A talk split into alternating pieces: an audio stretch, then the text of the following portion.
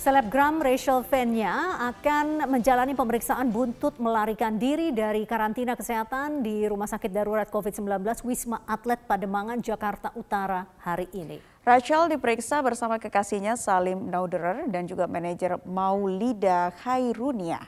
Direktur Reserse Kriminal Umum Polda Metro Jaya Kombes Pol Tubagus Ade Hidayat mengatakan pemeriksaan akan dilakukan sekitar pukul 13 waktu Indonesia Barat.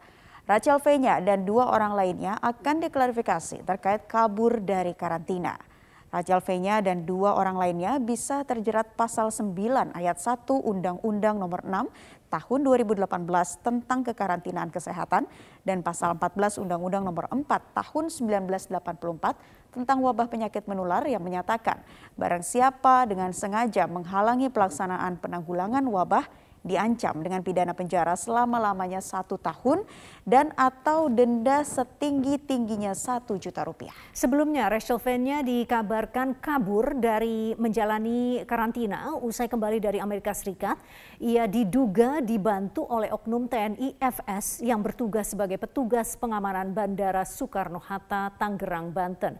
FS yang membantu Rachel Fenya kabur dari karantina telah dinonaktifkan sejak Kamis 14 Oktober 2021, FS dikembalikan ke kesatuan. Ada tiga orang jadwal hari ini. Ya udah. Siapa aja? Siapa aja bang? Harganya? Lupa saya lupa namanya. Pacarnya juga PPKC. Manajer sama Iya manajer.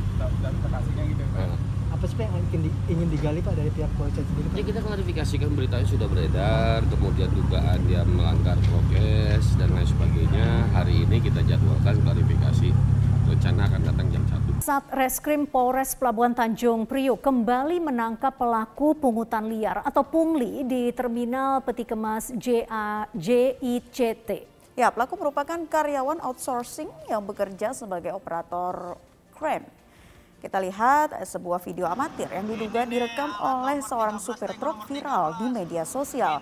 Video tersebut merekam aksi pungutan liar di kawasan Pelabuhan Tanjung Priuk, Jakarta Utara. Polisi bertindak cepat merespon video viral ini dengan melakukan patroli siber dan langsung menangkap pelaku berinisial R di kawasan JICT. Pungli terhadap para supir truk pengangkut peti kemas ini terjadi di lokasi yang sama seperti yang sebelumnya pernah digerebek oleh Satreskrim Polres Pelabuhan di Terminal Peti Kemas JICT. Pelaku pungli merupakan operator crane perusahaan outsourcing PT MTI yang dipekerjakan untuk bongkar muat peti kemas. Namun kali ini pelaku pungli adalah pemain tunggal mencari penghasilan tambahan dengan meminta uang kepada para supir truk dengan besaran Rp5.000 hingga Rp10.000. Jika supir truk tidak memberikan uang, antrian proses bongkar muat akan dilambatkan dan mengutamakan para supir yang mau memberikan uang. Pelaku berinisial R telah ditetapkan sebagai tersangka dan terancam kurungan penjara maksimal 9 tahun sesuai pasal 368 KUHP tentang pemerasan. Itu betul terjadi. Itu betul terjadi. Orangnya sudah kita amankan, sudah kita periksa, baik secara eh, saksi maupun sekarang sudah ditetapkan sebagai tersangka. Berapa orang, Bang? Total yang bermain saat ini satu orang. Lagi kita kembangkan dari pemeriksaan awal yang bersangkutan sebagai operator crane atau Tango biasa disebut. Inisialnya, Bang? Inisialnya R. Inisialnya R. Sudah berapa lama beraksinya Bang? Yang bersangkutan sejak bulan ini aja. Sa eksekusi lahan seluas 1,5 hektar oleh Pengadilan Negeri Jakarta Timur di kawasan Cakung pada Kamis pagi diwarnai aksi protes warga. Sejumlah ibu-ibu menangis saat bangunan rumahnya akan dieksekusi. Sejumlah warga melakukan protes kepada pihak Pengadilan Negeri Jakarta Timur lantaran rumah yang telah mereka tempati selama puluhan tahun akan dieksekusi pada Kamis pagi. Protes dilakukan karena eksekusi dilakukan saat anak-anak sedang mengikuti pembelajaran secara daring. Warga meminta eksekusi dilakukan setelah anak-anak selesai belajar. Sejumlah ibu-ibu menangis saat rumahnya hendak dieksekusi. Para ibu ini mengaku belum mendapatkan uang kerohiman. Pasalnya uang kerohiman dinilai sangat dibutuhkan untuk biaya mengontrak di tempat lain. Eksekusi lahan seluas 1,5 hektar beserta 73 bangunan dilakukan oleh Pengadilan Negeri Jakarta Timur setelah adanya permohonan eksekusi dari pemohon. Ya, sebanyak 1.200 petugas gabungan dikerahkan untuk mencegah adanya hal yang tidak diinginkan.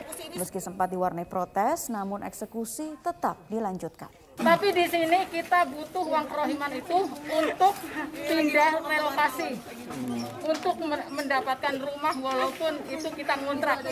Yang hingga saat ini belum dikasih bu?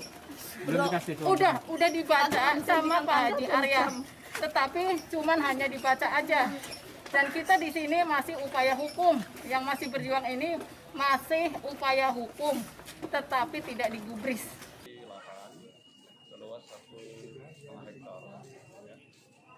Lahan telah diputuskan oleh pengadilan negeri inkrah hari ini dan kenakan institusi dan tentunya pelaksanaan ini berjalan dengan aman lancar dengan melibatkan kurang lebih 1.200 orang dari gabungan dari yang tadi disebutkan Polri, TNI, pemerintah daerah, Kota Jakarta Timur dan Panitra.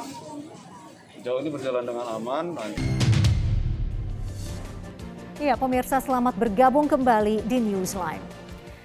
Pemirsa hari ketika pasca banjir melanda sejumlah wilayah di Provinsi Bengkulu, sejumlah pengungsi korban banjir mulai mengeluhkan ketidaksediaan eh, ketidakadaan air bersih Hari ketiga pasca banjir melanda 14 kelurahan di kota Bengkulu, sejumlah pengungsi korban banjir yang masih bertahan di tenda pengungsian mengeluhkan ketidaktersediaannya air bersih untuk kebutuhan sehari-hari.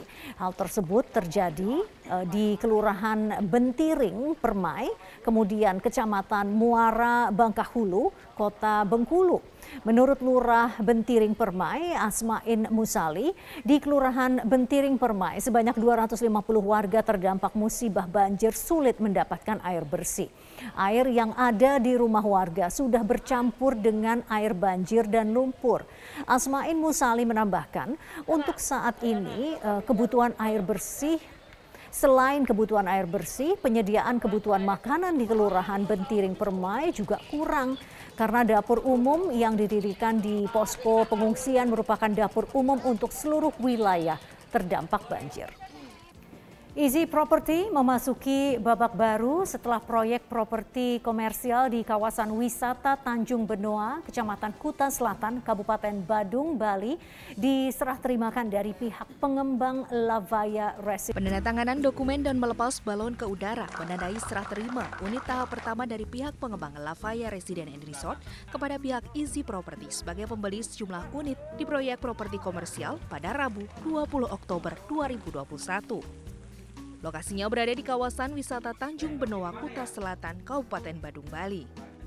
Direktur Utama Easy Property Riko Tampenawas mengatakan, tahap selanjutnya setelah serah terima unit adalah segera melengkapi kamar dan fasilitas furniture. Sehingga bisa dioperasikan pada kuartal pertama atau kedua tahun depan sesuai target. Namun ditambahkan Riko mengingat masih di masa pandemi COVID-19 semua masih dalam rencana. Karena sangat tergantung situasi dan kondisi dan tentunya aturan dari pemerintah sebagai pengambil kebijakan. Diharapkan semua bisa berjalan seperti yang diharapkan, sementara proyek bisa selesai bersamaan dengan pemerintah membuka pintu masuk wisatawan asing ke Bali. Ini kita sudah serah terima, puji Tuhan Alhamdulillah berjalan dengan baik. Ini membuktikan bahwa komitmen dari Lavaya Easy Property ini untuk bisa menyediakan sarana bagi seluruh masyarakat Indonesia untuk bisa mendapatkan dan memanfaatkan bisa memiliki bisnis properti di Bali dengan harga yang murah, mudah dan cara yang aman. Jadi ini sebagai bentuk dan langkah komitmen kami kepada masyarakat Indonesia bahkan di tengah pandemi kami salah satu dari segelintir developer properti yang melakukan serah terima unit yang di mana selama pandemi pun juga pembangunannya terus kita lakukan dan e, kita tunggu sampai nanti tahap berikutnya dan akhirnya yang ditunggu-tunggu untuk bisa dioperasionalkan. Tapi hari ini adalah serah terima unit tahap 1. Riko menambahkan penyerahan unit tahap pertama ini sebagai bukti bahwa meski di tengah pandemi COVID-19 pembangunan proyek tetap berjalan. Ini patut diapresiasi karena tidak semua proyek properti bisa jalan atau bertahan di masa pandemi COVID-19. Bonsai kelapa memang memiliki bentuk yang unik dan menarik sebagai pelengkap hiasan rumah ya. Dan untuk menambah keunikan bonsai kelapa, seorang perajin bonsai di Tulung Agung, Jawa Timur berkreasi membuat bonsai kelapa berbentuk karakter hewan sehingga dengan keunikannya pemesanannya banyak dari luar kota. Seperti inilah hasil kreasi bonsai kelapa karakter yang dibuat oleh Narto Sado, perajin bonsai di Tulung Agung, Jawa Timur. Di tangan pria 49 tahun ini, bonsai kelapa yang hanya biasa terdapat daun dan buah kelapa menjadi semakin unik karena diukir serta dibentuk berbagai macam hewan. Untuk membuat karakter hewan, Narto memanfaatkan bagian-bagian sabut kelapa. Tubuh karakter hewan dibuat dari sabut kelapa yang diukir atau ditempel, sedangkan untuk bulu ayam atau burung terbuat dari kulit luar sabut kelapa. Bonsai kelapa karakter ini tidaklah mudah, dibutuhkan ketelitian dalam pembuatannya. Untuk membentuk satu bonsai kelapa karakter, dibutuhkan waktu antara 2 hingga 7 hari. Mengaku usaha bonsai kelapa karakter ini berawal dari keisengannya tiga tahun lalu. Foto karya pertamanya yang diunggah di media sosial menarik perhatian banyak orang hingga kemudian memesan ya saya posting di media gitu kalau ada yang tertarik gitu Pak untuk pemasaran saat ini mana saja sih Pak? Pemasaran? Ke mana saja? Untuk pemasaran daerah Jawa Barat, Jawa Tengah gitu yang, yang sering pembelinya sana Pemasaran bonsai kelapa karakter ini melalui media sosial Hasilnya pun pesanan banyak berdatangan dari berbagai kota seperti Jakarta, Tangerang, hingga Yogyakarta. Untuk satu buah bonsai kelapa karakter ini dibanderol harga antara Rp250.000 hingga Rp600.000, tergantung tingkat kerumitan dan kedetailan karakter.